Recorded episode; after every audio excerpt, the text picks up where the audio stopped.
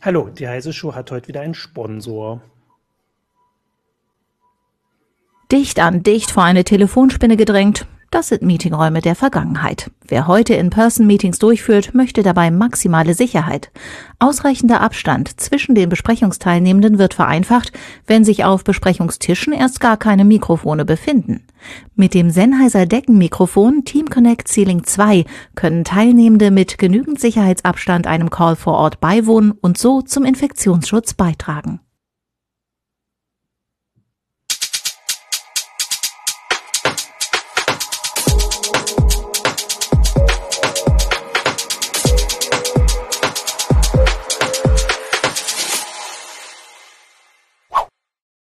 Hallo, willkommen zur Heise Show. Ich bin Martin Holland aus dem Newsroom von Heise Online und zwar auch physisch und habe heute mit mir hier Christina Bär, auch aus dem Newsroom von Heise Online, Holger Bleich aus der CT-Redaktion, hallo, und dich höre ich nicht. Das gucken wir gleich mal, ob ich dich höre. Und Hendrik Wiedewild, ich war gemutet, sorry.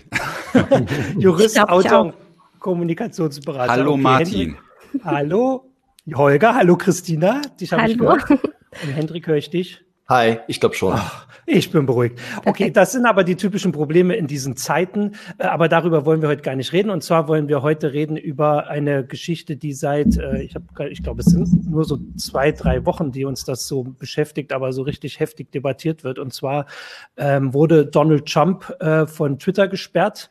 Das war so eine Sache, die, und nicht nur von Twitter, aber das war so, das, also Twitter und Facebook waren so die bekanntesten. Das war so was man irgendwie 4 Jahre lang, also einige erwartet haben, würde ich sagen, und oder manche erhofft haben, erwünscht. Und dann ist es passiert nach dem Angriff auf das Kapitol. Und jetzt gibt's Diskussionen. Also es gibt einerseits, es gibt vor allem Diskussionen, durfte Twitter das, sollten das, war das zu spät und zu früh, aber vor allem auch einfach die Frage, was das bedeuten könnte. Und darüber wollen wir heute ein bisschen reden, über diese Diskussion, und zwar genau das, was es bedeuten würde oder ob es vielleicht, weil es in diesem Einzelfall ist, gar nicht so schlimm ist. Vielleicht, Hendrik, dann kannst du gleich mal dich ein bisschen hier so vorstellen, kurz sagen, was du machst und vor allem dann sagen, was du so für einen Blick da drauf hast. Dann fangen wir gleich mit dem Neuen in der Runde an. Jetzt bist du lautlos. Oh ja, ich wollte den Klassiker einfach nochmal bringen. Es geht keine Konferenz, ohne dass jeder mindestens einmal den Mute-Button nicht ausgemacht hat. Sehr gut, okay. Genau, Trump und was, warum interessiert mich das Ganze überhaupt? Also, die Trump-Sperre hat im Grunde ein Thema ins Zentrum gerückt und in den Mainstream geschossen, das mich und viele, viele andere Juristen und Medienbeobachter schon ganz lange umtreibt, nämlich die Frage, welche Macht haben eigentlich die Plattformen, was dürfen sie eigentlich, inwiefern sind sie an den Korridor gebunden, der eigentlich dem Staat sonst zu Gebote steht, und was passiert eigentlich, wenn so eine Plattform den Korridor verlässt? Und bei der Trump-Sperre haben wir das ganz deutlich gesehen, da hat also plötzlich eine mehrere Plattformen, aber es ging ja mit einer los, den Hahn zugemacht und gesagt, so, nee, also jetzt reicht's, das wird uns hier alles zu gefährlich, du darfst jetzt erstmal nichts mehr sagen. Und die Reaktionen daran waren fast noch spannender als der eigentliche Move, denn neben Angela Merkel und Věra Jourová haben sich diverse Leute plötzlich an, ja, man muss es wohl so sagen, Trumps Seite gestellt und haben gesagt, das geht doch so nicht, das kann man doch jetzt so nicht machen und huch und hoppla, unsere ganze politische Kommunikation läuft ja da doch über eine Plattform ab, die uns dann so ein bisschen in der Hand hat. Und das ist ziemlich interessant. Also vielleicht ganz kurz zu meinem Background, damit irgendwie ihr wisst, warum ich mich damit beschäftigt habe. Natürlich als Journalist ist es immer irgendwie interessant, als Jurist auch immer irgendwie. Ich habe meinen akademischen Werdegang sozusagen damit begonnen. Ich habe meine Doktorarbeit damals geschrieben über Maßnahmen gegen Kinderpornografie im Internet. Mhm. Kein leichtes Thema, aber auch da geht es um die Verantwortlichkeit von Intermediären, nämlich den Zugangsanbietern, inwiefern sie für rechtswidrige Inhalte haften und was der Staat dagegen machen kann. Und diese Gemengelage beschäftigt mich im Grunde seitdem, auch publizistisch sehr, also als ich bei der FAZ-Korrespondent war, habe ich viel darüber geschrieben, über die einzelnen Maßnahmen bis hin zum jetzt aktuell auch wieder diskutierten NetzDG, dem Netzwerkdurchsetzungsgesetz gegen Hassrede, aber auch medienpolitischen Maßnahmen wie dem Medienstaatsvertrag, der Aufsicht. Und kurzum, diese ganze Gemengelage, wie kriegt man das jetzt zusammen? Die Regeln der Plattform, die Macht der Plattform und dann doch irgendwo eine Deutungshoheit des Staates und wo bleibt, und das ist für mich immer ganz besonders, weil ich auch so ein bisschen aus der liberalen Ecke komme, wo bleibt eigentlich die Freiheit bei dem Ganzen und wie wirkt sich das auf die Meinungsfreiheit aus? Ja, das ist ja genau das, was wir alles besprechen wollen. Ich wollte zwei Sachen kurz sagen. Wir haben offensichtlich ein bisschen Problem gehabt hier mit dem YouTube-Link. Also da ist es jetzt wohl, das nehme ich hier mit. Und wir wissen, dass bei dir es irgendwie eine bisschen Verzögerung zwischen Bild und Ton gibt. Aber da der Ton so super ist und du schön rechtzeitig antwortest, haben wir gesagt, wir kommen damit klar und hoffen unsere Zuschauer auch. Das nur kurz als Hinweis. Aber ansonsten ist das natürlich, hast du gesagt, warum wir dich hier haben, dass du dich damit beschäftigst. Vielleicht kannst du mal kurz, bevor wir dann auch mal Holger dazu fragen. Wie siehst du denn jetzt diese konkrete Entscheidung? Also bist du da eher so, also du hast gerade gesagt, Merkel hat sich an die Seite von Trump gestellt. Also siehst du das auch eher kritisch? Oder hast du gesagt, Zeit wird's? Oder ist es alles auch schon komplizierter? Das ist tatsächlich nicht ganz einfach zu beantworten. Ich behelfe mir eigentlich meistens mit dem Bild von so einem finalen Rettungsschuss. Ganz kurz, als Einleitung, Juristen kennen das, aber der finale Rettungsschuss, das ist, wenn die Polizei bei einer Geiselnahme den Geiselnehmer tötet. Also wirklich auf den Kopf zielt, aufs Kleinhirn und Stammhirn, damit da wirklich nichts mehr passiert, keine Gefahr mehr ist. Der Staat tötet also einen Menschen. Schön, dass jetzt gerade rechtzeitig die Sirenen dazu reinkommen. Ja, das ist also, wir sind ja hier vor der vom Krankenhaus. Mega. Also genau, die Polizei greift also ein und zieht jemanden aus dem Verkehr, von dem sie sagt, das soll jetzt hier nicht weitergehen, da sind Leben in Gefahr. Und zuerst wirkt das vielleicht sehr weit hergeholt, aber ich finde, ich hänge immer wieder an diesem Bild und komme immer wieder darauf zurück, weil auch da gibt es Schwierigkeiten, dafür Regeln zu finden und zu sagen, ja, ist das jetzt gut oder nicht? Es gibt also in der Rechtswissenschaft einen ganz alten Streit und der sagt so, naja, aber der Staat, kann der denn jetzt sowas eigentlich machen, dass der sagt so, den müssen wir jetzt aus dem Verkehr ziehen? Und es gibt Leute, die sagen, das reicht doch, dass wir Notwehrregeln haben. Wir brauchen gar keine Norm, die jetzt sagt so, ja, Polizist, du darfst ihn erschießen, weil du darfst es du dürftest es auch als Privatperson, weil es Nothilfe ist in dem Moment, weil eine unmittelbare Gefahr da ist. Und das war ja so ein bisschen die Situation damals am Kapitol, dass auch in dem ganzen Nebennoise, was da stattfand, auf Parler, dass man befürchtet hat, dass das zu noch mehr Gewalt kommen kann und noch mehr Leben auf dem Spiel stehen. Und dementsprechend würde ich immer sagen, ja, das war auf jeden Fall richtig. Und dann kommen wir in die zweite Ebene und das ist die Frage, ist es denn auch rechtlich zukünftig so gewollt, dass eine Plattform einfach den Hahn zudrehen kann? Das geht sicherlich nicht unbegrenzt, also allein schon wegen der Nutzungsbedingungen. Ne? Also auch ein Präsident schließt ja einen Vertrag dann mit Twitter ab und hat das Recht darauf, sich zu äußern, solange er nicht gegen geltendes Recht verstößt, gegen die Community Guidelines. Aber das Ganze ist ja im Grunde, im Grunde haben wir eine Situation, die letztendlich auf ein gutes Ergebnis geführt hat und die so auch befürwortenswert ist. Sie ist aber auch nicht geregelt. Und die Frage ist jetzt, muss sie geregelt sein? Ich würde sagen, gar nicht mal unbedingt. Die privaten Plattformen haben ja Eigentumsrechte, auch eine eigene Meinungsfreiheit und können insofern ein bisschen steuern, wie sehr, das müssen wir sicherlich gleich noch diskutieren, was auf ihren Plattformen passiert. Und wenn sie jetzt in so einem Moment, wo Gewalt droht, sagen, du fliegst jetzt raus, auch wenn wir gar nicht unbedingt nachweisen können, welcher Tweet da jetzt gegen die Benutzungsbedingungen verstoßen hat, das ist nämlich ziemlich schwierig, aber wir machen es jetzt trotzdem, dann würde ich sagen, ja, das war in diesem einen Fall richtig. Das heißt aber nicht, dass ich mir wünsche, dass jetzt die Plattform künftig, wann immer ihnen irgendwas nicht in den Kram passt, was irgendein Staatsvertreter, legitim und demokratisch gewählter Staatsvertreter dort sagt, dass die dann den Hahn abdrehen. Das wäre sicherlich auch nicht richtig. Und dazwischen pendelt das so ein bisschen und da muss ich sagen, bin ich auch gar nicht festgelegt und glaube jetzt nicht, den Stein der Weisen gefunden zu haben. Dann direkte Nachfrage. Es ging ja nicht nur darum, dass er für diesen Zeitraum oder einen kurzen Zeitraum gesperrt wurde, sondern einige Plattformen wollen ihn ja auch dauerhaft sperren. Und das ist doch jetzt auch ein weiteres Problem an der Sache. Also macht man das wirklich in dem konkreten Fall, wie du das jetzt gerade schon so angedeutet hast? Und wie lange darf man es denn ausdehnen? Also wie müsste die Reaktion aussehen, damit sie rechtlich, sauberer ist? Das ist ein ganz, ganz interessanter Punkt, denn leicht wäre es, wenn man jetzt sagen müsste, wenn man Trump da wieder rauflässt, dann fängt er sofort an wieder zu hetzen und dann hätten wir sofort wieder eine Situation, wo jemand ums Leben kommt. Wenn also Trump jetzt draußen rumläuft und sagt, wir müssen jetzt nochmal das Kapitol stürmen oder keine Ahnung, erschießt Joe Biden. Wenn er sowas sagen würde, dann würde man sagen, ja, natürlich lassen wir den jetzt nicht drauf und gucken mal, ob er das vielleicht auf unserer Plattform nicht sagt, sondern dann würde man sagen, ja klar, vorbei. Das Problem ist aber eben, was er gesagt hat, war eigentlich nur in diesem ganz konkreten Kontext unmittelbar Gefahr geneigt. Dass er die ganze Zeit die Dog Whistle bläst, also versteckte Signale gibt an seine Anhänger, die dann zu Gewalt führen können. kann das alleine jetzt, dass er das vielleicht macht, dass das dann vielleicht zu einem weiteren Todesfall führen kann durch eine Auseinandersetzung, zu der es vielleicht kommt, ne? Also da sind diverse Vielleichts drin. Reicht das aus? Sofern man jetzt keinen anderen Community-Verstoß hat, hätte ich damit Schwierigkeiten. Andererseits muss man aber auch sagen, diese ganze Argumentation mit darf eine Plattform löschen oder nicht, passiert normalerweise aus einem Vertragsverhältnis heraus.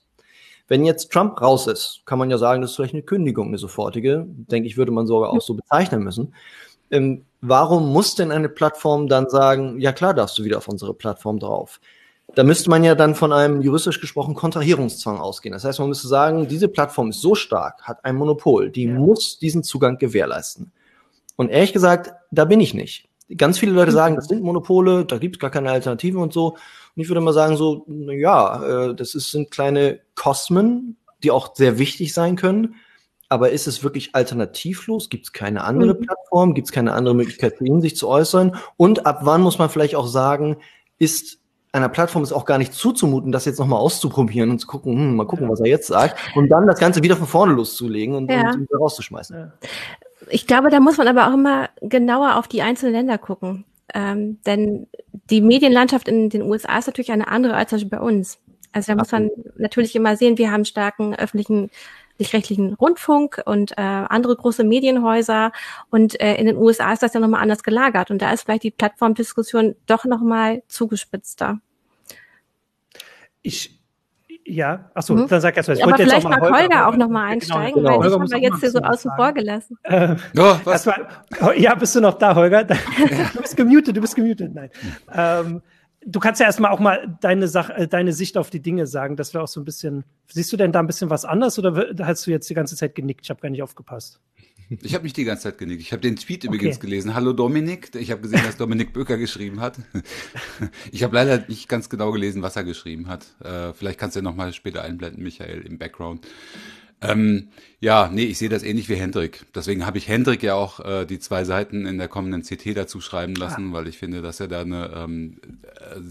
vor allem eine sehr umspannende Meinung hat, und er hat es auch, das vielleicht als kleiner Werbeblock in der kommenden CT sehr gut zusammengefasst, wo die Knackpunkte bei der ganzen Diskussion sind. Also einerseits muss man natürlich immer unterscheiden, das haben wir hier auch noch nicht gemacht, das wird aber leider oft vermischt.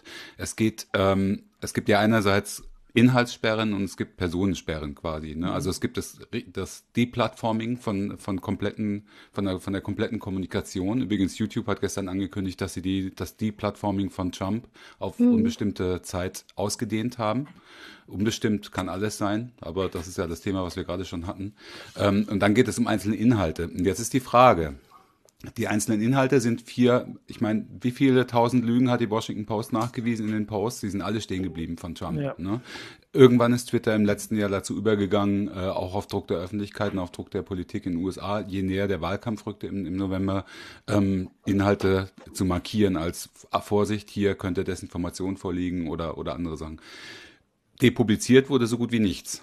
Erst ganz zum Ende, eigentlich nach der Wahl, glaube ich, haben sie erst angefangen zu depublizieren. Erst, genau. Also vor dem Kapitol, vor der Kapitolsturm, aber nach der Wahl. So, und wenn man das retrospektiv betrachtet, dann ist natürlich der Schritt, finde ich, plötzlich nicht ihm auf die Finger zu hauen und zu sagen, so wie es hier in Deutschland reihenweise passiert, dass nämlich einzelne Tweets gesperrt werden, zum Beispiel, oder auch bei anderen Personen, der Schritt dann zu sagen, so jetzt dreht dir aber von einem Tag auf den anderen den Hahn komplett zu, weil jetzt hast du überdreht. Dann muss, finde ich, ein triftiger Grund vorliegen. Und die Frage ist, ob der vorliegt. Weil, du hast es in dem Artikel auch schon geschrieben, Hendrik, ich sehe in den Tweets, die unmittelbar in den Tagen 1 und 2 vor der Erstimmung des Kapitols von Trump kamen, keinen direkten Aufruf zur Gewalt. Sehe ich einfach nicht. Also klar, natürlich, er hat das quasi wiederholt, er hat die Lüge von der manipulierten Wahl wiederholt und er hat auch diesen Gang runter, die Straße runter zum Kapitol hat er, glaube ich, auch getwittert. Danach hat er wieder die Lüge wiederholt, als der Sturm vorbei war und so weiter und so fort. Aber die Frage ist, ob das, dann haben sie nämlich, also ich glaube, einen Tag später haben sie angefangen, zuerst Tweets richtig zu sperren und kurze Zeit später haben sie dann auch den ganzen Account gesperrt. Und klar, da kann man sich jetzt sind wir nämlich genau in dem Spannungsfeld, du hast es ja auch schon angedeutet, Hendrik. Die haben erstens haben sie ein vertragliches Konstrukt mit Trump und zweitens, oder mit jedem anderen Nutzer auch, und zweitens haben sie haben sie auch Hausrecht. Ne? Sie können ja auch sagen, das ist unsere Plattform und wir sind privatrechtlich organisiert. Wir bestimmen, wer hier reinkommt und wer hier rausfliegt. Ne? Und wer sich nicht an unsere Regeln hält, fliegt raus. Und zwar nicht an unsere Regeln und nicht an an Gesetze. Das ist ein großer Unterschied. Ja. Es gibt Community-Standards auf allen Plattformen. Das ist egal, ob es Facebook ist, Twitter oder YouTube. Die haben ihre eigenen Regeln. Und an die muss sich Trump halten, wenn er nicht das Hausrecht verletzen will. So, das kann man jetzt sagen, hat er offensichtlich gemacht, aber ich finde es schwierig. Und das ist genau der Spagat dann zwischen, dürfen die denn ihr Hausrecht wahrnehmen oder wiegt die Meinungsfreiheit hier in Deutschland und in den USA genauso als Grundrecht vielleicht doch ein bisschen höher? Ich würde jetzt in dem konkreten Fall sagen, habe ich mir jetzt gerade überlegt vorhin, in dem Fall, wo Tweets markiert wurden von Trump, und so weiter. Er wurde ja dann, als in dem Moment, wo der Sturm aufs Kapitol war, wurde er, ich habe da nur CNN geguckt, aber da wurde gesagt, dass er mehrfach aufgefordert wurde, doch jetzt mal einen Tweet abzusetzen, ganz schnell, um die Leute zurückzupfeifen. Ne? Hat er ja nicht gemacht. Dann hat er halt später dann dieses Video getwittert und auf YouTube gestellt. Aber jetzt, was Hendrik gesagt hat, das sind geschlossene Plattformen. Erstens ist die Frage, geben wir denen so viel Macht, dass sie wirklich die Kommunikationsform Nummer 1 für einen Präsidenten der USA sind? Oder muss man das einschränken? Zweitens, hatte er andere Möglichkeiten? Ich frage mich, warum jeder gesagt hat, jetzt twitter doch mal. Ich meine, der saß im Weißen Haus, der hätte sofort sagen können, schmeißt die Kamera an, wir gehen auf CNN live. Es kann mir kein Mensch sagen, dass CNN das nicht ausgestrahlt hätte live, wenn er seine Leute zurückgepfiffen hätte oder irgendwas anderes gesagt hätte. Also es gab schon noch alternative Plattformen, er wählt sie nur nicht, er wählt halt ganz bewusst die. Und dann kann man auch sagen, selber schuld. Wenn sie es dir entziehen, dann bist du halt weg vom Fenster. Ich möchte gerne auf einen Punkt eingehen, oder falls Hendrik was dazu sagen möchte. Ich dachte, Hendrik wollte erstmal drauf antworten. Ja, weil Holger, du sagtest jetzt gerade, du konntest in diesen Tweets nicht direkt den Gewaltaufruf sehen und das Problem sehe ich auch, denn bestimmte Gruppierungen arbeiten, ja, das hatte Hendrik auch schon angedeutet, mit bestimmten Codes, mit einer bestimmten Semantik. Und wir müssen auch sehen, es gibt zwar Twitter, aber bestimmte extreme Gruppen treffen sich ja auch dann eher zum Beispiel in geschlossenen Chatgruppen, also bei Telegram und Co., was wir auch in Deutschland beobachten können. Wobei, vielleicht ganz kurz dazwischen, also da gingen die Meinungen sehr weit auseinander, was jetzt auf Parler, auf Telegram stattgefunden hat, weil zum Beispiel Glenn Greenwald hat gemeint, seiner Beobachtung nach ist der Großteil der Organisation im Vorfeld des Kapitolsturms auf Facebook gelaufen, und zwar in geschlossenen Gruppen. Also gar nicht so sehr auf Telegram oder auf Parler. Ja, aber sowas meinte ich generell, mit so in geschlossenen Gruppen, und es ist auf verschiedenen Plattformen verteilt und dann läuft diese ganze Agitation nicht nur auf einer Plattform mit sehr klaren Aussagen, sondern es schaukelt sich auch mit der Zeit hoch. Also es wurde ja eigentlich über viele Jahre eine Gegenöffentlichkeit schon aufgebaut, auch durch diese Gruppierung um Trump herum oder unterstützende Gruppen, wie vielleicht die Proud Boys. Und dann musste er ja nur noch, ich glaube, das war dann aber auch ein Fernsehstatement, sagen, stand back and stand by. Das war in der TV-Debatte, ja. Genau. Also er hat sowieso über verschiedene Medien gespielt und es hat sich nicht alles ganz klar über einen Tweet geäußert, sondern es hat sich aufgebaut und diese Gruppen haben eben eine ganz eigene Sprache. Und wenn das dann kontrolliert werden soll von einem sozialen Netzwerk und das soll anhand von einem Tweet sagen, das ist der Gewaltaufruf. Das ist unglaublich schwer. Und das stelle ich mir, also eben auch das zu rechtfertigen, juristisch zu rechtfertigen, unglaublich schwer. Vielleicht kannst du dazu was sagen, Hendrik, wie du das siehst. Genau, also wir laufen ja auf so eine Debatte raus, die letztendlich die Frage stellt, kann eine Person, auch wenn sie Dinge sagt, die nicht rechtswidrig sind nach geltendem Recht, so gefährlich sein, dass eine Plattform sie einfach rausschmeißen kann? Denn genau wie du sagst, diese Dog Whistles, da irgendwie reinzulesen, oh, der meint jetzt aber vielleicht das und das, das ist furchtbar schwierig.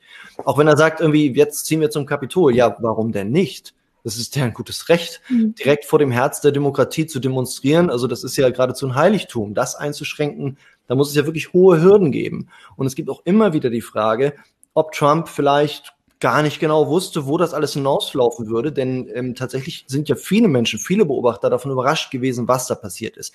Ich weiß es schlicht nicht. Das heißt nicht, dass ich das Trump nicht zutrauen würde. Das würde ich auf jeden Fall und sofort. Nur wenn wir da Grundregeln einziehen wollen, dann brauchen wir schon gesicherte Fakten. Und das zu unterscheiden, das muss ja auch dann auch für alle Menschen gelten, das ist für Plattformen praktisch nicht handelbar. Deshalb gehe ich auch davon aus, dass die Regulierung jetzt nicht darauf hinauslaufen wird, dass man sagt, es muss die Freiheit geben, dass er das alles sagen kann oder sonst etwas. Es wird auch nicht Regeln geben, die sagen, du darfst nichts sagen, was dann vielleicht nochmal zu Gewalt führen kann. sondern es wird um Transparenz und klare Regeln gehen. Ja, es wird immer wieder gerne dieses Nippelverbot zum Beispiel angeführt, von wegen, ja, die können doch Nippel sperren, warum sperren sie denn nicht Hass? Ja, weil Hass total kompliziert ist und Nippel nicht. Nippel kann eine AI sofort erkennen, da reicht ein bisschen Training, that's it. Und das auch relativ fail-safe. Und wenn nicht, ja Gott, dann ist halt ein Nippel zu viel da oder einer zu viel weg. Who cares?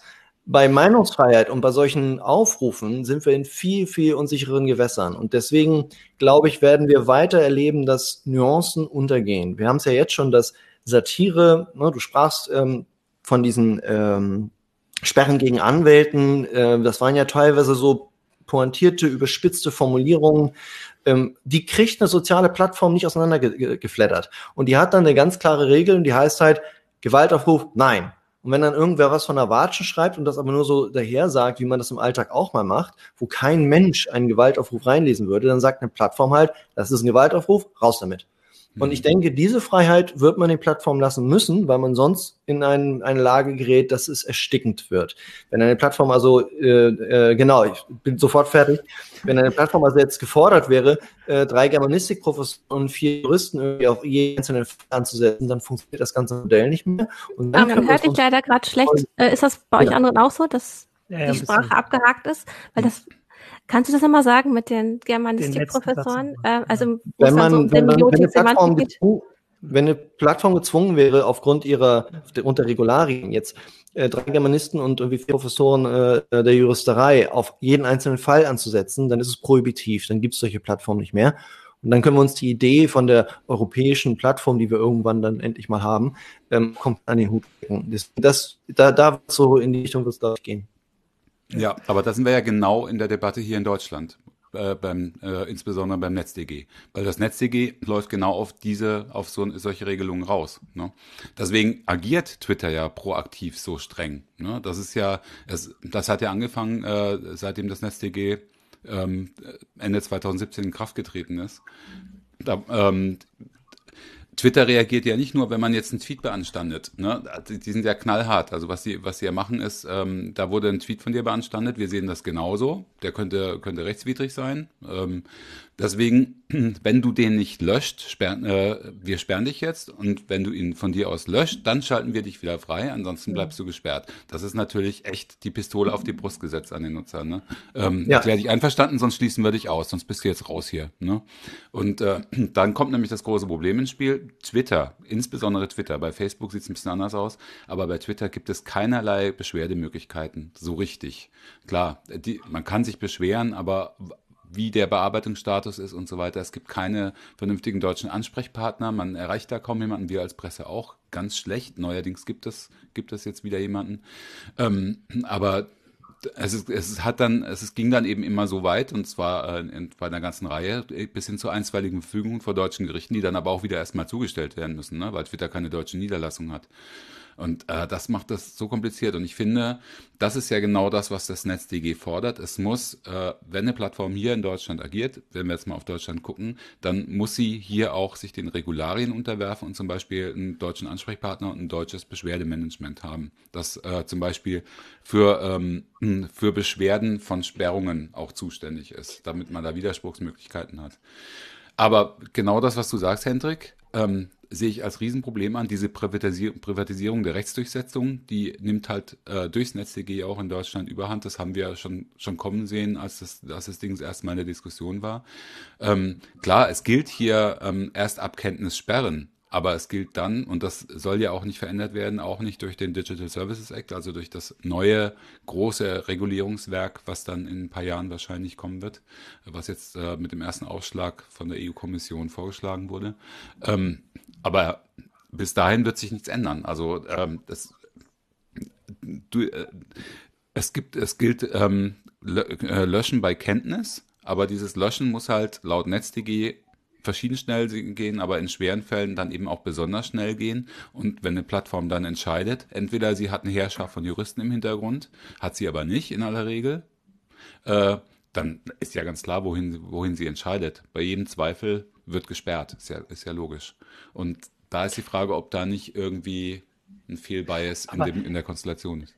Das sind ja tatsächlich, also das widerspricht ja ein bisschen diesem konkreten Fall. Also weil in dem konkreten Fall bei Trump haben sie ja wirklich so lange gewartet. Das haben wir ja gesagt. Also wenn man sagt, im Zweifel löschen, hätten sie ihn schon. Also ich finde halt, dass deswegen jetzt besser in diese Richtung zu diskutieren, weil diesen konkreten Fall von Trump finde ich deswegen gar nicht. Also der wurde zwar sehr viel diskutiert und ist schon, also ne, ist so der Hauptpunkt der Debatte.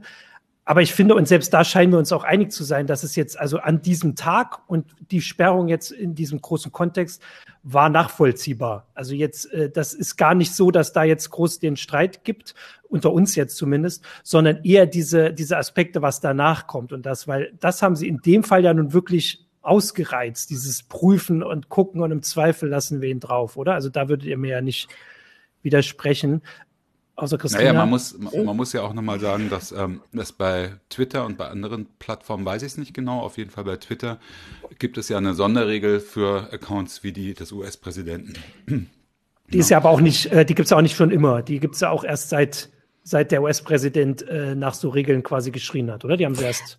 Kannst du die mal ausformulieren, was das ungefähr bedeutet, Holger? Hendrik, weißt du es? Also ich weiß nur, dass... Die hält fest an Persons of Public Interest, aber wie es genau formuliert, das habe ich jetzt auch nicht. Es heißt quasi, die dürfen sich mehr erlauben. Also jetzt ganz grob zusammengefasst, die werden nicht so schnell gesperrt wie... Deren Kommunikation ist so wichtig für die Öffentlichkeit, dass auch wenn sie Äußerungen tätigen, die vielleicht bei anderen gesperrt würden, dass die trotzdem draufbleiben, aber dann eventuell auch von der Plattform noch kommentiert werden. Ich wollte mal kurz einen Aspekt, ihr habt das vorhin schon angesprochen, ich fand das ganz spannend, weil bei uns hat in der Kolumne Julia Reda darauf hingewiesen. Also du, Hendrik, du hast am Anfang gesagt, Angela Merkel hat sich schon so ein bisschen quasi an der Kritik an Twitter beteiligt. Jetzt gab es auch die Justizministerin, hat sich da geäußert und fand das wohl nicht richtig oder hat nach Regeln gerufen. Jetzt ist aber die Sache, die ihr aufgezählt habt, dieses NetzDG, diese Privatisierung, die sie kritisieren, also diese Privatisierung der Regelung der Meinungsfreiheit, sage ich jetzt mal ganz grob. Also Twitter entscheidet, darf der Präsident noch twittern oder nicht. Ist doch genau das, was die Politik hier gemacht hat mit dem NetzDG. Also eigentlich haben sie das doch so gefordert oder seht ihr das noch anders? Ich würde unterscheiden, das NetzDG eigentlich stellt nur auf Straftaten ab. Das heißt, und das war ja auch damals immer in der politischen Kommunikation, das, was gebetsmühlenartig allen Kritikern entgegengefordert wurde, aber ihr sollt nur das machen, was ihr eh schon machen. Also irgendwie haben wir jetzt immer mit deinem Ton jetzt wieder Probleme. Ja. Das war doch alles so super am Anfang. Irgendwie halt es jetzt so ein bisschen. Das heißt, wir hören dich immer. Es stockt und halt. Und das stockt es so ein bisschen. Ja.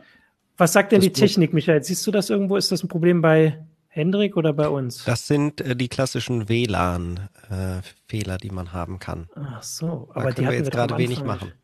Das tut mir leid. Ist ja nicht so schlimm. Es erholt sich ja immer wieder, von daher macht einfach weiter. Sprich einfach nochmal, wir machen sonst hier Handzeichen. Erzähl nochmal. Ja, bitte. Genau, wo waren wir? Ja, NetzDG, ob das jetzt die Meinungsfreiheit reguliert. Also die Linie der Bundesregierung war damals ja und auch heute noch, ihr müsst ja nur das entfernen, was ihr eh entfernen müsst, nach Kenntnis. Und das Einzige, was mehr gemacht wird, und das stimmt ja auch, ist die Frist, dass man sagt, so, ihr müsst es schneller machen. Nicht, ihr müsst jetzt mehr machen, weil das, was ihr löschen sollt, steht eh schon im Strafgesetzbuch. Das ist völlig, völlig richtig. Ich sehe hier im Chat, das WLAN bei Gästen können wir leider nichts tun. Ja, eigentlich habe ich ein gutes WLAN. Ich weiß gar nicht, was hier los ist. Ihr seid wahrscheinlich auch für WLAN hungrig. Gut, also jedenfalls, kurzum, das NetzDG will eigentlich ja nur das, was strafrechtlich ist. Was aber natürlich unbestreitbar ist, und das habe ich von Anfang an beim NetzDG auch beklagt, durch den politischen Druck, ob nur durch ein Gesetz oder da ist durch ständiges Wiederholen von Forderungen, werden die Plattformen natürlich dazu gepresst, sehr viel eifriger zu löschen. Und aus ökonomischen Gründen machen sie das holzschnittartig und eher einmal zu viel als einmal zu wenig. Und das war die Stoßrichtung am Anfang. Das ist ein Staat, der in die Meinungsfreiheit mittelbar eingreift. Deswegen hätte ich auch damit gerechnet, dass das NetzDG vom Bundesverfassungsgericht scheitert. Es sollte ja auch eine Verfassungsbeschwerde geben. Die konnten, wollten nicht und vor Gericht ist es dann nicht letztendlich beim Bundesverfassungsgericht gelandet. Hätte man machen können, jetzt ist es zu spät. Aber das halte ich tatsächlich für einen richtig großen Eingriff in die Meinungsfreiheit. Andererseits, wenn jetzt die Plattform selbst etwas dort macht und steuert, wenn sie also sagen würde, nee, also wir wollen jetzt alle rausschmeißen, die, keine Ahnung, die medizinische Informationen posten. Ja, das wollen wir alles nicht mehr haben, weil da wird so viel gelogen, wollen wir einfach nicht mehr. Und jetzt postet jemand was über Hustensaft und der wird runtergeschmissen. Frage mich, warum eigentlich nicht? Eine Plattform kann das doch gerne machen, wenn sie das für verwaltbarer hält. Sie wird eventuell so uninteressant, dass die Leute nicht mehr draufgehen. Aber unterm Strich bin ich der Meinung, auch das sorgt für eine Art Pluralismus. Auch das sorgt dafür, dass sozusagen die Heilkräfte des Markts der Meinung und des Markts der Plattform dafür sorgen, dass wir zu einem guten Ende kommen können. Alles ist jedenfalls besser, als wenn der Staat sich hinsetzt und sagt so, ja, mir gefällt das hier jetzt alles nicht mehr, jetzt regulieren wir hier rein. Mal ganz abgesehen davon, dass das gar nicht geht, weil die Bundesländer die Kulturhoheit haben und über solche Dinge befinden können. Das heißt, der Bund oder die EU oder sonst wer kann sich gar nicht hinstellen und sagen, wir wollen jetzt hier weniger Lügen und Hetze haben, weil Lügen und Hetze erstmal erlaubt ist, solange es nicht gegen Strafgesetze verstößt.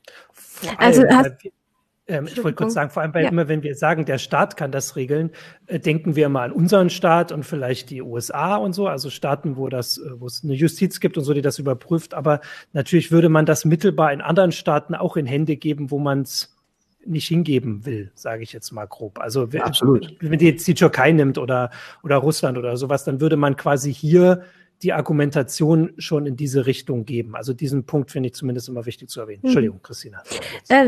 Alles in Ordnung. Hendrik, hattest du jetzt denn gerade gesagt, die Plattform regelt das eigentlich in ihrem eigenen Interesse selbst so gut, also dass sie attraktiv bleibt, also sie greift so gering ein, dass es ihrem Konzept nicht schadet? Nein. Also den Vorwurf gibt's auch und der ist auch nicht völlig illegitim. Also dass man natürlich sagen kann, wer auf einer Plattform ist, bringt erstmal Geld. Ja, je länger man auf einer Plattform was tut, je mehr man schreibt, desto mehr Geld bringt es unterm Strich. Aber auch eine Plattform hat natürlich kein Interesse, da jetzt zum Sündenfuhl zu werden, zu so einer Hetzbombe. Das wird immer wieder gerne behauptet, aber ich frage mich, was ist denn das für ein Geschäftsmodell? Und was ist das, was soll ein amerikanischer Konzern sein, der das irgendwie cool findet? Der wird ja auch dann irgendwann Personalprobleme bekommen, etc. Das heißt, es gibt auch ein gewisses Interesse eines Konzerns, gegenzusteuern. Bloß er wird es schematisch machen, sodass es billig ist. Und das ist der Fall. Und ich habe, Holger hat einen Einspruch, ich sage auch einmal kurz vorher, aber wenn man sich anguckt, was auf Facebook, also jetzt in den letzten Jahren passiert ist und wie da die Algorithmen funktioniert haben, wie sich da immer weiter Sachen aufgebauscht haben, weil das bringt ja Klicks und dann kann man wieder Werbung ausspielen. Ich finde, haben die das nicht so geregelt, dass das noch ein friedliches Netzwerk bleibt, sondern da hat eben der Markt es so geregelt, dass die Aufregungsmaschine geklingelt hat und eben auch der Geldbeutel. Aber Holger? Ja, nur ganz kurz. Die eine Sache ist, dass ein Unternehmen kein Interesse daran hat, dass die Plattform zur Hetzmaschine ist. Da sage ich nur ein Wort: Telegram. Telegram sperrt so gut wie nichts, zensiert so gut wie nichts. Telegram unterliegt nicht dem NetzDG, muss man dazu sagen, hier in Deutschland zum Beispiel, weil es in dem Sinne keine Plattform ist, sondern es wird immer noch als privater Messenger bezeichnet, was de facto natürlich nicht der Fall ist, weil es da Channels gibt mit vielen tausend Teilnehmern. Das heißt, wenn man dort irgendwie was Volksverhetzendes postet oder wie auch immer, dann hat das eine ähnliche Wirkung und ähnlichen Impact, wie wenn man das in einer großen geschlossenen Gruppe macht. Das ist offenen Gruppe, das ist kein großer Unterschied. Und deswegen verstehe ich auch nicht so ganz, dass sich hier oder überhaupt weltweit nicht ein bisschen mehr auf Telegram konzentriert. Aber noch ganz kurz, Christina, klar, Aufmerksamkeitsmechanismen, Algorithmen ist ein großes Problem, aber das ist, glaube ich, von der Politik mittlerweile erkannt und adressiert teilweise. Also das merkt man schon. Also einerseits gibt es ja in Deutschland den Medienstaatsvertrag, den neuen, kann man jetzt drüber diskutieren, aber da sind halt auch Passagen drin für Intermediäre in Richtung Algorithmentransparenz und eine Verpflichtung auch zur Algorithmenabschaltung, glaube ich. Wenn die nicht nur im DSA ist, da bin ich mir nicht ganz sicher. Es kann sein, dass es im Medienstaatsvertrag, Hendrik, da kannst du vielleicht korrigieren, dass da nur die Algorithmen-Transparenz festgelegt ist. Aber zumindest gibt es dort auch Passagen mit Diskriminierungsfreiheit, die gelten sowohl für öffentlich-rechtliche Plattformen, für Streamingdienste und so weiter. Also, dass Programme nicht irgendwie weiter runtergedrückt werden, wenn sie nicht genug zahlen oder sowas oder nicht genug Aufmerksamkeit bekommen. Und dasselbe gilt, glaube ich, auch für Plattformen. Und dann das Zweite im DSA, im Digital Services Act, ist eine Menge drin zum Thema Algorithmentransparenz. Und dort soll auch wirklich festgelegt werden, dass der Nutzer die Möglichkeit erhalten muss, sämtliche Sortieralgorithmen für seine Timeline, also sämtliche Bevorzugungen von besonders Aufmerksamkeit heischenden Geschichten abzuschalten. Das würde zum Beispiel, wäre ganz interessant zu sehen, wir kennen alle das berühmte Rabbit Hole von Google, von Googles YouTube, ne? Darf man auch nicht ganz vernachlässigen, die Rolle der Radikalisierung von YouTube, die YouTube bei der Radikalisierung spielt. Also es gibt ja diese berühmten Beispiele, die New York Times ausgegraben hat, wo sie die ganzen immer tiefer gehenden Empfehlungen von YouTube bis die Person dann komplett radikalisiert wurde, gesehen hat. Ne? Und auch das soll dann laut DSA eingegrenzt werden. Allerdings ist das in dem frühen Entwurfsstatus und bis allein das Gesetz die Verordnung verabschiedet wird, wird noch lange dauern und bis sie dann in Kraft tritt, noch länger. Mhm. Also ich meine da nicht, dass das jetzt noch so ist, sondern dass man das über die letzten Jahre beobachten konnte. Ja. Und dann hat man ja gesehen, wie jetzt eingegriffen wurde, dass einmal die Kritik sehr groß wurde, was überhaupt auf der Plattform passiert und dass eben auch gesetzgeberisch eingegriffen wurde. Und Facebook hat ja jetzt so verschiedene Mechanismen, um ein bisschen es besser in den Griff zu kriegen. Ja, dass sie auch die Nutzungsbedingungen angepasst haben zum Beispiel. Genau, Facebook ist vor allen Dingen den Weg gegangen, der, glaube ich, regulativ auch die Zukunft weist mit diesem Oversight Board, was ja nun ein internes Board ist. Das ist kein echtes externes Aufsichtsgremium, aber sie versuchen da diese Transparenz der Entscheidungen irgendwie herzustellen. Und das wird bestimmt auch regulativ irgendwann kommen, ob jetzt im ersten Anlauf oder später, weiß ich nicht, aber kann ich nicht mal irgendwie abschätzen. Aber ich denke, das ist ein ganz interessanter Weg, weil er nicht unmittelbar freiheitsbeschneidend ist. Warum ich auf diesem Thema so rumreite, vielleicht noch einen Punkt dazu. Wir reden so selbstverständlich davon, ja, wir brauchen ja Vielfalt und so. Brauchen wir das? Also ich finde es auch gut, ja, klar. Aber ist das die Aufgabe des Staates, für Vielfalt zu sorgen? Also ist es die Aufgabe des Staates, dafür zu sorgen, dass meine Timeline jetzt irgendwie bunter wird? Wenn ich bei YouTube mir die ganze Zeit Kamera-Reviews angucke, was ich tue. Mein YouTube-Kanal ist also ein einziges Kamera-Chaos. Ich werde also zugeknallt mit tollen Reviews von Kameras und dann gebe ich wieder ein Heidengeld dafür aus, mir solche Dinger zu kaufen.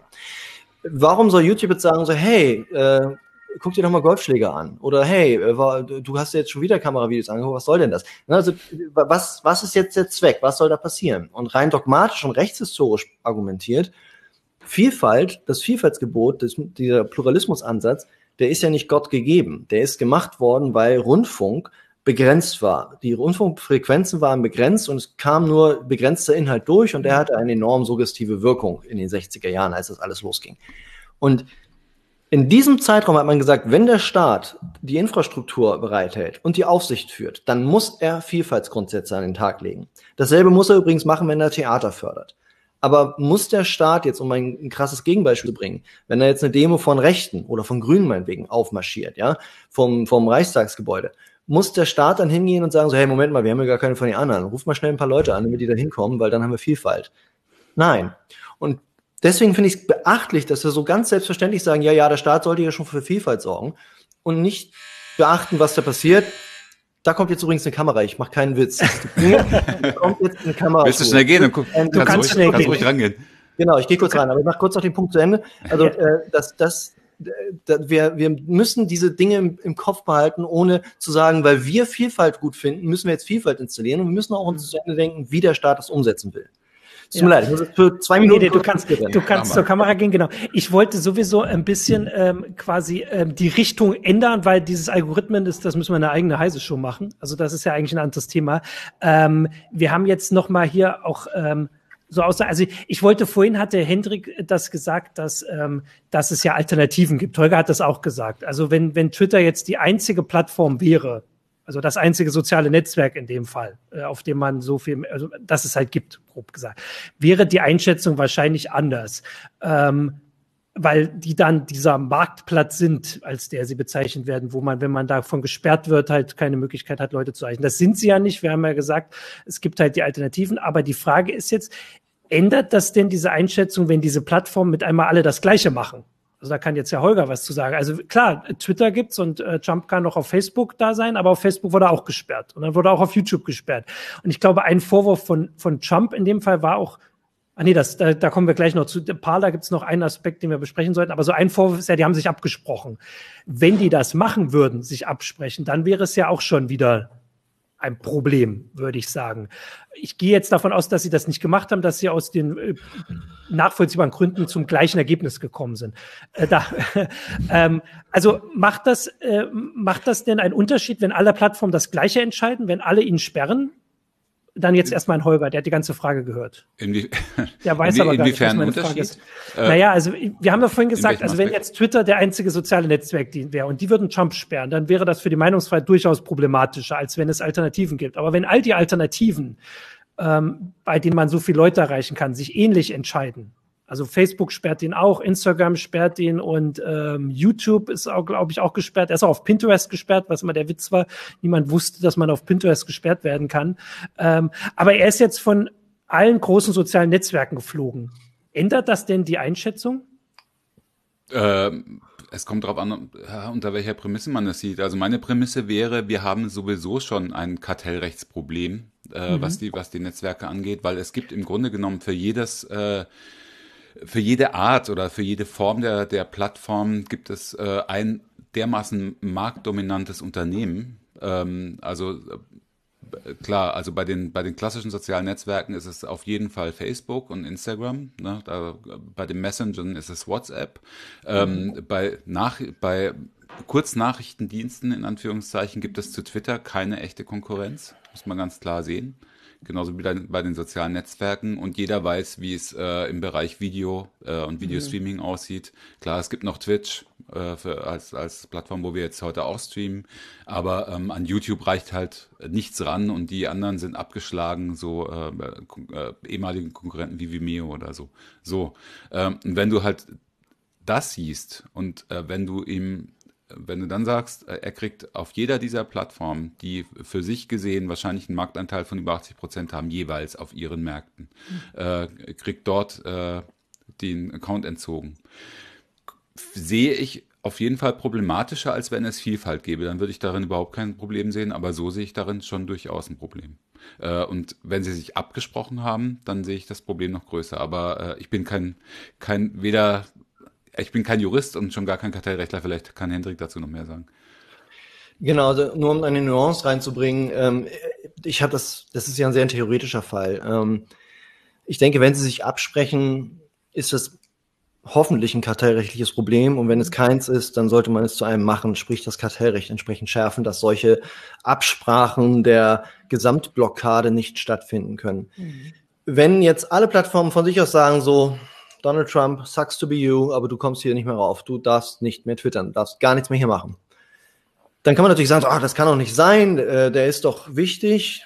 Nehmen wir mal an, er ist noch Präsident jetzt, um das nochmal ein bisschen noch mehr anzuschärfen. Der ist ja demokratisch legitimiert und jetzt kann er das nicht mehr sagen. Und eine demokratisch nicht legitimierte Plattform hat ihn jetzt gemutet, was mein erster Instinkt war, dass es echt problematisch ist. Aber denken wir das doch mal weiter. Der ist jetzt da überall runtergeflogen. Also erstmal, findet er wirklich gar keine Plattform mehr? Okay, gut. Meinetwegen findet er wirklich kaum noch eine Plattform, außer irgendeine Dunkelplattform, die seine Anhänger alle nicht kennen oder nicht bedienen können oder der Teufel weiß es. Dann kann er sich doch noch immer hinstellen und den Leuten auf andere Weise das mitteilen. Er kann einen Newsletter machen, er kann einen WordPress-Blog hosten oder sonst etwas. Deshalb, ich frage mich, ist das wirklich ein Problem? Die Alternative ist nämlich, wenn es ein Problem ist, was die Rechtspolitik angehen sollte oder Medienpolitik, dann muss der Staat entscheiden, wer etwas sagen darf und wer nicht. Ganz flach ausgedrückt. Und da habe ich immer die allergrößten Bauchschmerzen. Sag es ruhig, du hast im Artikel hast du ja direkt von einer Art von Wahrheitsministerium gesprochen. Ne? Das ist ja immer der Begriff, der so rumwabert. Wenn man das richtig zuspitzen möchte, dann landet man irgendwann mal im Wahrheitsministerium. Auch diese Frage, so wenn Frau Lambrecht dann sagt, so irgendwie, ich hoffe, ich zitiere sie jetzt richtig, also irgendwie in Richtung so, wir können das mit den Lügen nicht länger zulassen und so. Ja, warum denn nicht? Ich darf doch lügen. Lügen ist auch ein Menschenrecht. Ja? Ich bin dann zwar nicht unbedingt von der Meinungsfreiheit geschützt, aber von der allgemeinen Betätigungsfreiheit. Wenn ich euch jetzt sage, es ist schon 17 Uhr, dann könnt ihr doch nicht sagen, das darfst du aber nicht sagen, Hendrik, es ist nämlich 12.45 Uhr. Natürlich darf ich das sagen. Ja, also auch mal ein bisschen. Aber wir dürfen dich dann auch Lügner nennen. Ja, genau, ihr dürft mich dann Lügner nennen. Aber seht ihr, es gibt immer sehr viel mehr Spiel und sehr viel mehr freie Kräfte, als man so meint. Die Politik stellt sich gerne hin und sagt so, Mist, das gefällt uns jetzt aber nicht, dass die Konzerne so viel Macht haben. Was passiert eigentlich, wenn sie uns den mal abgehen? Das ist ja tatsächlich die Frage im Hintergrund. Ja, das ist der Grund, warum alle wach geworden sind. Ja, jetzt haben wir wieder ein bisschen das Audioproblem. Warte mal, red nochmal weiter. Sehr seltsam. Ich habe das echt noch nie gehabt. Jetzt geht's wieder. Also die Politiker merken, ihnen wird der Hahn abgedreht, sie sind plötzlich auf Mute. Das geht an deren eigenen Vorgarten. Ja? Das ist das, was die beschäftigt. Menschen, Politiker sind Menschen. Wenn die feststellen, es geht plötzlich um meinen eigenen Arsch, muss man deutlich zu sagen, dann werden die sehr, sehr wach. Und das ist der ganz, ganz vordergründige Antrieb für diese rege Tätigkeit, die da jetzt stattfindet. Da darf man sich wirklich keine Illusionen machen. Beim NetzDG war es exakt dasselbe. Das NetzDG hat dann Zug bekommen, vor allen Dingen in der Unionsfraktion, die ja eigentlich nicht so scharf drauf waren, als sie festgestellt haben, huch, unsere Kommunalpolitiker ersaufen in Hass. Die wollen nicht mehr in Ämter treten, wir verlieren hier Einfluss. Und das kann man ja auch verstehen. Und ich bin auch kein Befürworter von Hass, aber das war die Motivation, dass die dann sich plötzlich hingesetzt haben und gesagt haben, stimmt, Kauder hatte ja diese glorreiche Überschrift, wenn mit dem Hass nicht Schluss, wie war das, wenn der Hass nicht aufhört, ist mit dem Internet Schluss oder ist mit Freiheit Schluss, so war, glaube ich, die Nummer. Kann man leicht googeln, Kauder, Freiheit, NetzDG, dann findet man, das ist ein Weltgastbeitrag. So waren die dann plötzlich drauf. Und deswegen, das muss man alles im Hinterkopf behalten. Und dann bin ich immer so eher auf der Linie, dass ich sage, lass uns doch lieber erstmal die Transparenz erhöhen, damit jeder entscheiden kann, was er machen möchte. Auch ob er vielleicht eine Plattform boykottiert, ob er sagt, nee, da gehe ich nicht mehr hin, die sind mir zu lax. Und dann zu gucken, ob das nicht vielleicht schon reicht. Und letzter Punkt, den will ich noch machen, bevor die Sendung vorbei ist, ganz, ganz wichtig. Wir reden ganz, ganz intensiv über Plattformen, Algorithmen und Filterbubbles und etc. Wir dürfen nicht vergessen, dass es ein gesellschaftliches Problem ist, was hier passiert. Ja, Trump und all die anderen Populisten, die an die Oberfläche geschwemmt wurden, sind kein Resultat von Medien und Twitter. Die Twitter und Medien und Plattformen haben alle ihren Anteil daran, aber sie beschleunigen und bekräftigen einen Effekt, der da ist. Und um den sollten wir uns vor allem kümmern. Ja, ich würde noch, weil vorhin ein Kommentar gab, also wir haben tatsächlich keine Begrenzung nach oben offen, du musst nur sagen, wenn du raus musst, wir sind ja hier live im Internet, wir können auf jeden Fall die Punkte fertig diskutieren. Vorhin kam auf YouTube, glaube ich, das ist jetzt für Michael, falls er ihn einblenden will, der Hinweis von Marco, der meinte, krass fand ich die Trump-Sperrung auch und so weiter, aber vor allem, ach, jetzt hat er den Kommentar aber geändert. Oder? Kann er den Kommentar ändern? Auf jeden Fall hat er hingeschrieben, dass er das für einen gefährlichen Präzedenzfall hält. Und ich wollte dazu eigentlich nur sagen, außer ihr widersprecht mir jetzt, dann könnt ihr jetzt winken, dass ich das mit dem Präzedenzfall immer ganz komisch fand, weil da wird so getan, als wäre er jetzt der Erste, der von Twitter oder aus Facebook geflogen ist. Das passiert andauernd, das passiert sehr, sehr vielen Nutzern und zwar auch nicht nur irgendwelchen Accounts, denen irgendwelche Verbindungen irgendwohin also unterstellt werden, also irgendwelche Bots oder sowas, sondern auch Politiker in Bangladesch oder in Indien und sowas.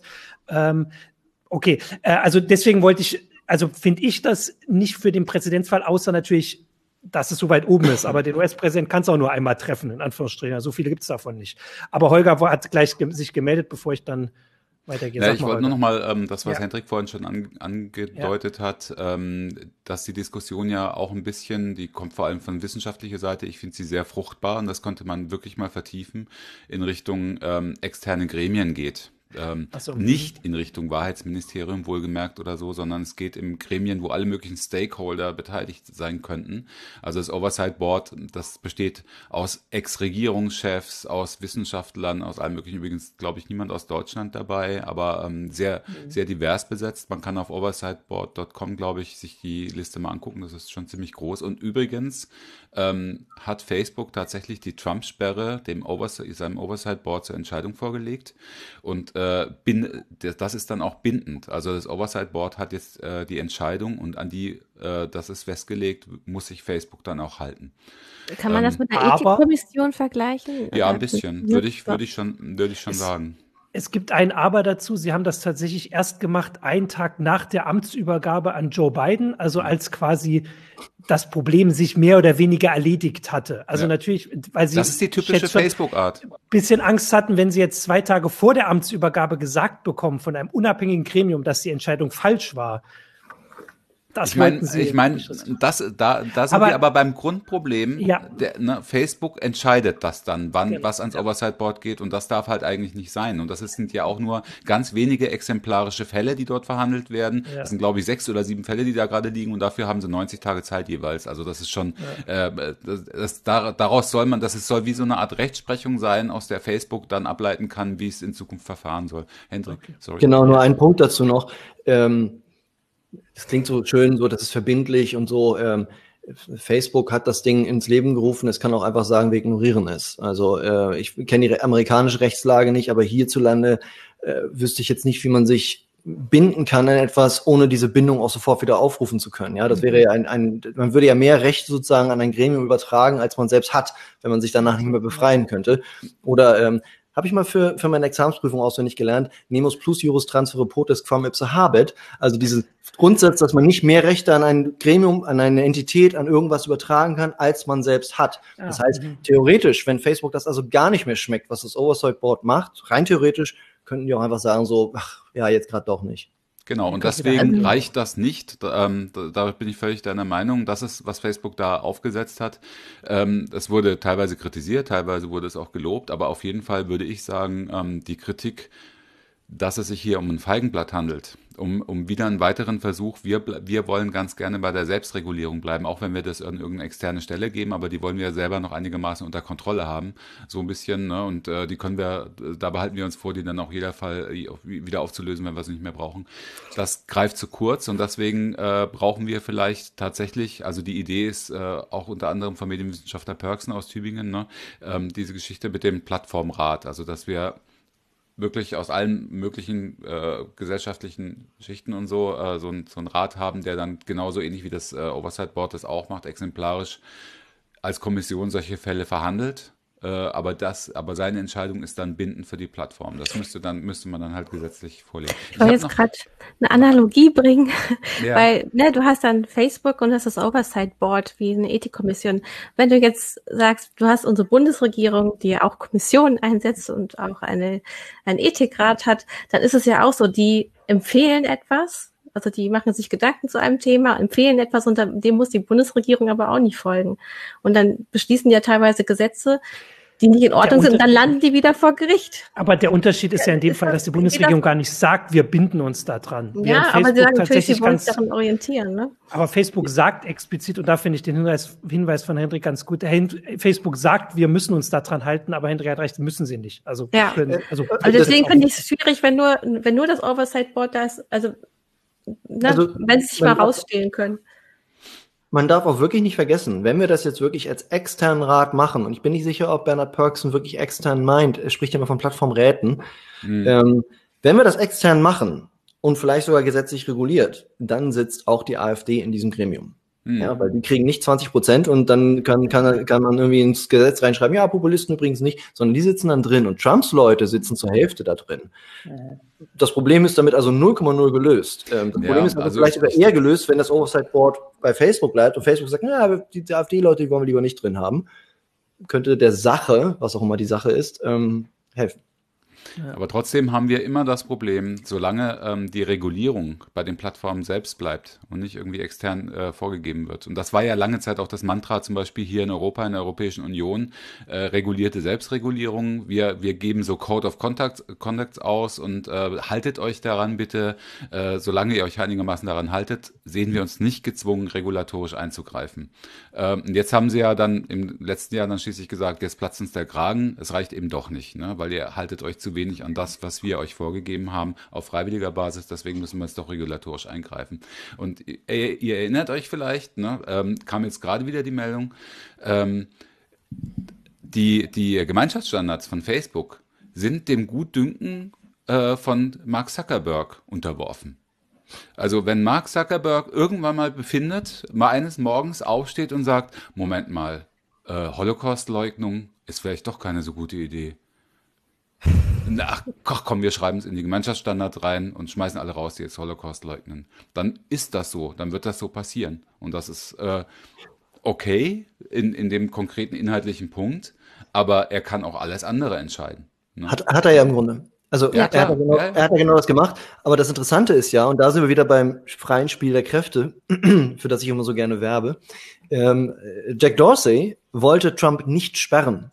Er hat Druck bekommen von den eigenen Leuten. Die eigenen Leute, das meinte ich vorhin mit einer Plattform, die nur auf Hetze setzt, die kriegt irgendwann keine Leute mehr. Da wird kein Programmierer mehr hingehen und sagen, so ja, da hängen die. Ach so, du meintest nicht Nutzer, sondern Mitarbeiter eher, ja? Mitarbeiter, ja. Mitarbeiter, die kriegen ja ein HR-Problem, sondergleichen, wenn sie bekannt werden. Also Telegram, ich habe keine Ahnung, wer da arbeitet, aber die kriegen ja irgendwann auch ein Problem. Oder Parler, wer will denn bei Parler arbeiten? Da hast du dann eben entsprechende Leute, klar, die findest du auch, aber die guten Leute, die richtigen, smarten, tollen Harvard-Hacker, die sagen sich doch nicht, ja, toll, da mache ich jetzt mal mit. Und bei Twitter hast du das eben gehabt, Jack Dorsey hat aus Überzeugung der Meinungsfreiheit und weil er sagte, das ist eine Präzedenzfälle, er hatte diese ganzen Gedankengänge in der Richtung auch, und er wollte das eigentlich nicht und es gab dann wirklich viel Druck in den Unternehmen und wenn du überlegst, dass Google jetzt sogar schon eine Gewerkschaft hat, finde ich... Schon, ist gut. Also. Schon. Ja, also erst jetzt, aber ja immerhin eine Gewerkschaft hat, also da formieren sich Kräfte und auch die darf man nicht komplett außer Acht lassen. Also man soll nicht immer so tun, das wäre vielleicht mein einziges Petitum, als wären die Plattformen die letzte Bastion und nichts anderes könnte mehr passieren. Und wie du gerade sagtest, Mark Zuckerberg steht morgens auf und sagt so, heute mache ich mal die Community-Richtlinien anders. Ich glaube, so wird es nicht funktionieren. Und so funktioniert auch ein großes Unternehmen dieser Größe eigentlich nicht mehr. Boah. Aber also nur da auf die ethischen Standards der Mitarbeiter zu setzen, ich glaube, das funktioniert im Endeffekt nicht so. Da müssen mehrere Kräfte aufeinandertreffen. Bei Twitter hat das funktioniert. Bei Twitter war das Ergebnis, dass Trump gesperrt war, ist Ergebnis dieser Mitarbeiterbewegung.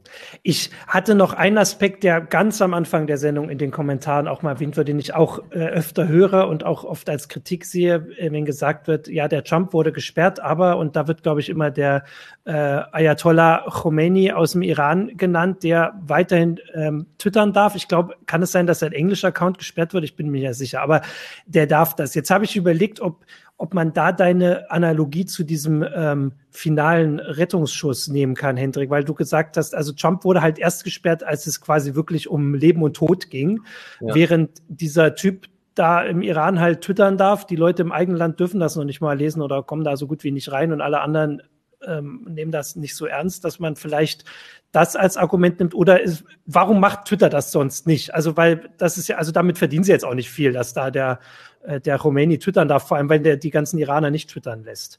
Gibt es da noch einen anderen Grund oder ist es einfach dieses Trump war halt gefährlich in dem Moment, in dieser Situation, in dem Kontext? Ich weiß es nicht. Die einzige, also ich hasse es, dass der das weiterhin twittern kann, weil mich das jedes Mal schmerzt, wenn ich diese Israel-Bedrohung lesen muss. Ja. Ich finde, es gäbe auch einen guten Grund, ihn einfach rauszuschmeißen. Ja. Der Unterschied zu Trump ist sicherlich der, dass es nicht diese unmittelbare Welle gab. Ja, ich meine, der Ayatollah sagt die ganze Zeit, dass Israel vernichtet werden muss. Das ist für ihn so ein Running Gag. Und dementsprechend jetzt dann zu sagen, so jetzt sperren wir ihn, aber nicht, dass ich was dagegen hätte, aber das ist, glaube ich, der Unterschied. Bei Trump war es so, da brodelte es und es war klar, wenn wir jetzt nichts machen, dann knallt's. Wobei man da ein kleines Sternchen dran machen muss, sozusagen eine kleine Erläuterung.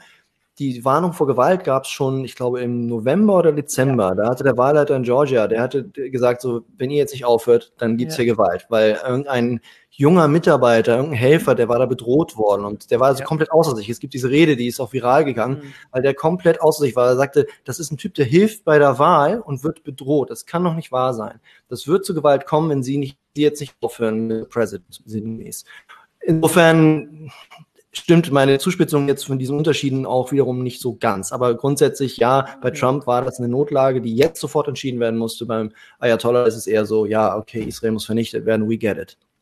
Ja, ich habe noch eine Sache. Wir haben jetzt die Stunde der Sendung voll. Wir können jederzeit sagen, wir haben alle Punkte angesprochen. Ich würde aber zumindest gern doch nochmal in diese Ebene tiefer gehen, die an dem Kontext auch wichtig ist. Und zwar geht es da um Parler, also diese Twitter-Alternative, die nun, also da wurde nicht nur jemand gesperrt, sondern diese Alternative, dieser Kommunikationsdienst ist aus dem Netz geflogen. Und zwar in dem Fall tatsächlich, weil sie, also sie setzen halt auf Amazon Web Services, auf diesen Cloud-Anbieter.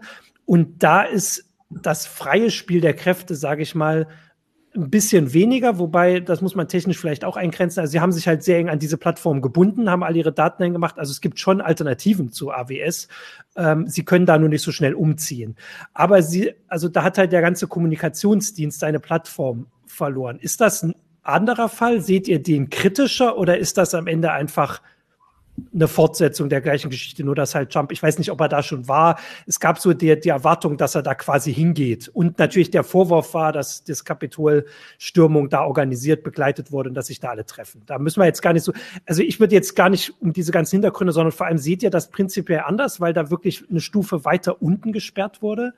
Ja, also es wurde ja auf Infrastrukturebene im Grunde gesperrt. Genau, also auf dieser Infrastrukturebene. Wie seht ihr das, Hendrik, Holger? Hendrik? Ich tue mich ganz schwer damit mit meiner Meinung, ehrlich gesagt. Also ich sehe schon, dass das bemerkenswert ist. Ist das jetzt was anderes? Schreit das nach Regulierung oder so? Ich weiß es nicht. Also es macht schon nachdenklich, weil wenn man jemanden komplett den Teppich und den Internetboden sozusagen unter den Füßen wegknallt, dann hat er halt wirklich im Grunde keine Chance mehr. Ja? Und heutzutage dann zu sagen, ja, dann stell dir halt einen Server in den Keller, ja, das ist prohibitiv, das macht ja kein Mensch.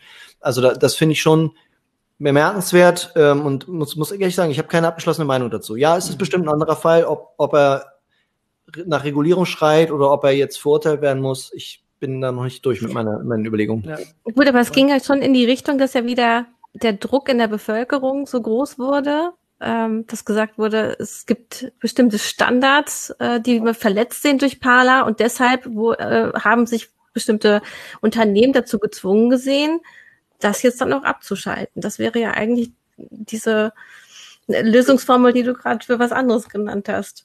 Ja, genau, wenn es Standards gab und man sagt, so Parler hat, ganz zugespitzt, Parler hat gegen den Datenschutz verstoßen, deswegen haben sie rausgeschmissen, würde ich sagen, ja, okay, kann man machen, ist ein guter Grund. Wenn man aber einfach nur sagt, so, das ist so diese Plattform für diese ganzen Trump-Idioten, die lassen wir nicht drauf, dann geht's nicht. Und irgendwo dazwischen liegt wahrscheinlich sowas wie, wir wollen jetzt aber nicht jemanden, aber wir kommen da wieder zu diesem, was wir am Anfang hatten, diese Vielleicht-Ketten. Es kann ja vielleicht dazu führen, das und dann würde vielleicht das und das passieren und deswegen machen wir das jetzt den Laden dicht. Im Zweifelsfall, und du siehst ja, ich bin komplett im Zweifel, bin ich immer bei der Freiheitsseite, aber ich bin noch nicht durch. Ja, ich meine, wir haben ja immer noch diese Lösung, dass wir Sachen erstmal so belassen und eben den Verfassungsschutz auf sowas ansetzen. Das ist ja unsere Lösung, ne? Dieses Beobachten. Das ist doch gar nicht schlecht, oder? Also, kann man vielleicht selbst die Hausaufgaben machen und nicht irgendwelche Plattformen dafür einbinden. Was sagt denn Holger? Holger hat da auch. Hast du da eine andere Meinung zu dieser Parler-Geschichte, Holger? Naja, also mein Nebenjob quasi in der Redaktion ist ja auch, ich beschäftige mich mit Server-Hosting und Website-Hosting und so und kenne halt ziemlich viele allgemeine Geschäftsbedingungen für Privatleute, aber auch SLAs für Geschäftskunden. Und ich kann mir sehr gut vorstellen, ich habe das jetzt nicht im Kopf, aber dass bei AWS, also von Amazon, bei dem Hosting-Service in Anführungszeichen, das ist ja schon mehr, also bei dem riesen Cloud-Service, größte der Welt immerhin, dass dort in den Geschäftsbedingungen genau solche Dinge vermerkt sind und dass auch die nichts anderes machen, als im Endeffekt von ihrem Hausrecht Gebrauch, nämlich zu sagen, du hast grob gegen unsere Vertragsbedingungen verstoßen, die du mit uns eingegangen bist und deswegen können wir dir außerfristig kündigen. Ich meine, die Kündigungsfrist wird lang sein, aber Amazon wird sich mit Sicherheit das Recht rausgenommen haben, in solchen Fällen außerfristig zu kündigen. Und dann können sie die Plattformen, wie sie lustig sind. Also ich sehe jetzt nicht, jetzt wieder vertragsrechtlich gesehen, sehe ich das ganz große Problem nicht. Ne? Das ist halt eine Ebene tiefer. Übrigens ist es genau das Gleiche wie mit, auch immer ein großer Diskussionspunkt mit kriminellen Services, aber auch mit nicht kriminellen Services, wie zum Beispiel, was weiß ich, rechte Influencer auf Instagram, denen werden die Konten entzogen. So.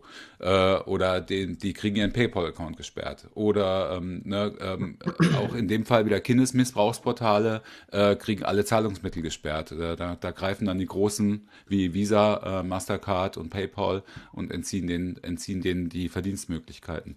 Im Grunde genommen gar nicht so viel anders, meiner Ansicht nach, weil das ist auch ein erheblicher Eingriff in deren Gewerbefreiheit, in Anführungszeichen. Absolut. Also ich hatte da deswegen habe ich das auch gemeint und ich habe zumindest draus gehört, dass ihr euch da ein bisschen schwerer tut bei dieser Situation und das zeigt ja schon, dass es einen Unterschied gibt und ich glaube, der große liegt darin begründet, dass die Auswirkungen so unterschiedlich sind. Also wir haben das gesagt, auch wenn jetzt Twitter unter Kurznachrichtendiensten der Platzhirsch ist, gibt es Alternativen, aber wenn man sich halt als Dienst, vor allem als so Twitter-Alternative, also so einen Cloud-Anbieter sucht, dann hat man nicht so viel Auswahl und vor allem geht es offensichtlich sehr schnell, wenn man sich sehr eng daran bindet, also die ganze Technik davon verwendet. Und dann kann man halt nicht so einfach wechseln. Das zeigt sich jetzt, weil die immer noch nicht wieder da sind. Und ich finde, dass diesen Punkt deswegen spannend und dass man ihn immer mal rausholt, weil das haben Leute nicht so im Blick. Also man kennt das irgendwie, Facebook gibt's und Twitter gibt's und danach kennen die meisten Leute schon nicht mehr viel, aber trotzdem gibt's Alternativen. Aber dass es darunter schwieriger ist, es gab sowas Ähnliches bei 4chan vor 2 Jahren mit Cloudflare. Also wenn du DDoS-Schutz haben willst, hast du auch nicht viel Alternativen. Wenn Cloudflare, und die machen das auch selten, aber wenn die sagen, wir wollen nichts mehr mit euch zu tun haben, dann stehst du mit einmal da und musst dir in Russland jemanden suchen. So war es ja dann. Ja, oder Google springt ein, das ist auch schon öfter passiert. Ah, okay, gut. Also das heißt, okay, dann gibt es Alternativen, aber dass zumindest diese grundlegende Infrastruktur noch ein bisschen unsichtbarer ist und gerade und noch monopoliger vielleicht ist und also noch schwieriger, da Alternativen zu finden. Deswegen da also da muss ich widersprechen, das stimmt einfach nicht, die ist wesentlich unmonopoliger als jetzt zum Beispiel die Plattform selbst, weil du hast kann mir niemand sagen, dass es so schwer ist, so wahnsinnig schwer ist, jetzt von AWS zum Beispiel zu Microsoft Azure umzuziehen oder zu lokalen großen Cloud-Diensten. Also dann ist es von den Anbietern her nicht so. Also ich habe tatsächlich einen sehr ausführlichen Beitrag, den ich nur zur Hälfte verstanden habe, gelesen, wo es aber darum ging, dass es halt technisch super schwierig ist, wenn du dich so eng anbindest, weil die dir halt viel Arbeit abnehmen. Aber sie nehmen dir viel Arbeit ab, indem sie dir ihre eigenen Dienste anbieten. Und da kannst du nicht so einfach umziehen. Aber das ist natürlich dann etwas, was du verhindern kannst. Das wollte ich nämlich gerade sagen. Ich meine, dass die Plattform so beliebt sind, liegt eben daran, weil sie so einfach zu benutzen sind und du so viele verschiedene Medien da auch nutzen kannst. Ne? Und wenn du aber eine eigene Homepage oder ein eigenes Forum aufsetzt und da erstmal das in Gang bringen möchtest, das ist halt viel komplizierter. Du bist aber wieder eine Ebene höher. Ich bin eine Ebene höher, aber es ging ja auch darum, du musst ja nicht Twitter und Facebook nutzen, du kannst ja auch was Eigenes aufbauen, aber warum benutzen bestimmte Gruppen das? Weil es so convenient ist. Das ist halt sehr angenehm. Es erleichtert so viel. Wir haben gerade diese ganze Debatte übrigens wieder im Bereich Messenger. Da haben wir gestern in der Redaktion wieder fleißig rumdiskutiert. Ne? Also wird jetzt wirklich diese relativ kleine Änderung in den AGB bei WhatsApp dazu führen, dass die Leute massig zu Signal gehen und WhatsApp den Rücken kehren? Ich glaube nicht. Keinesfalls. Ja.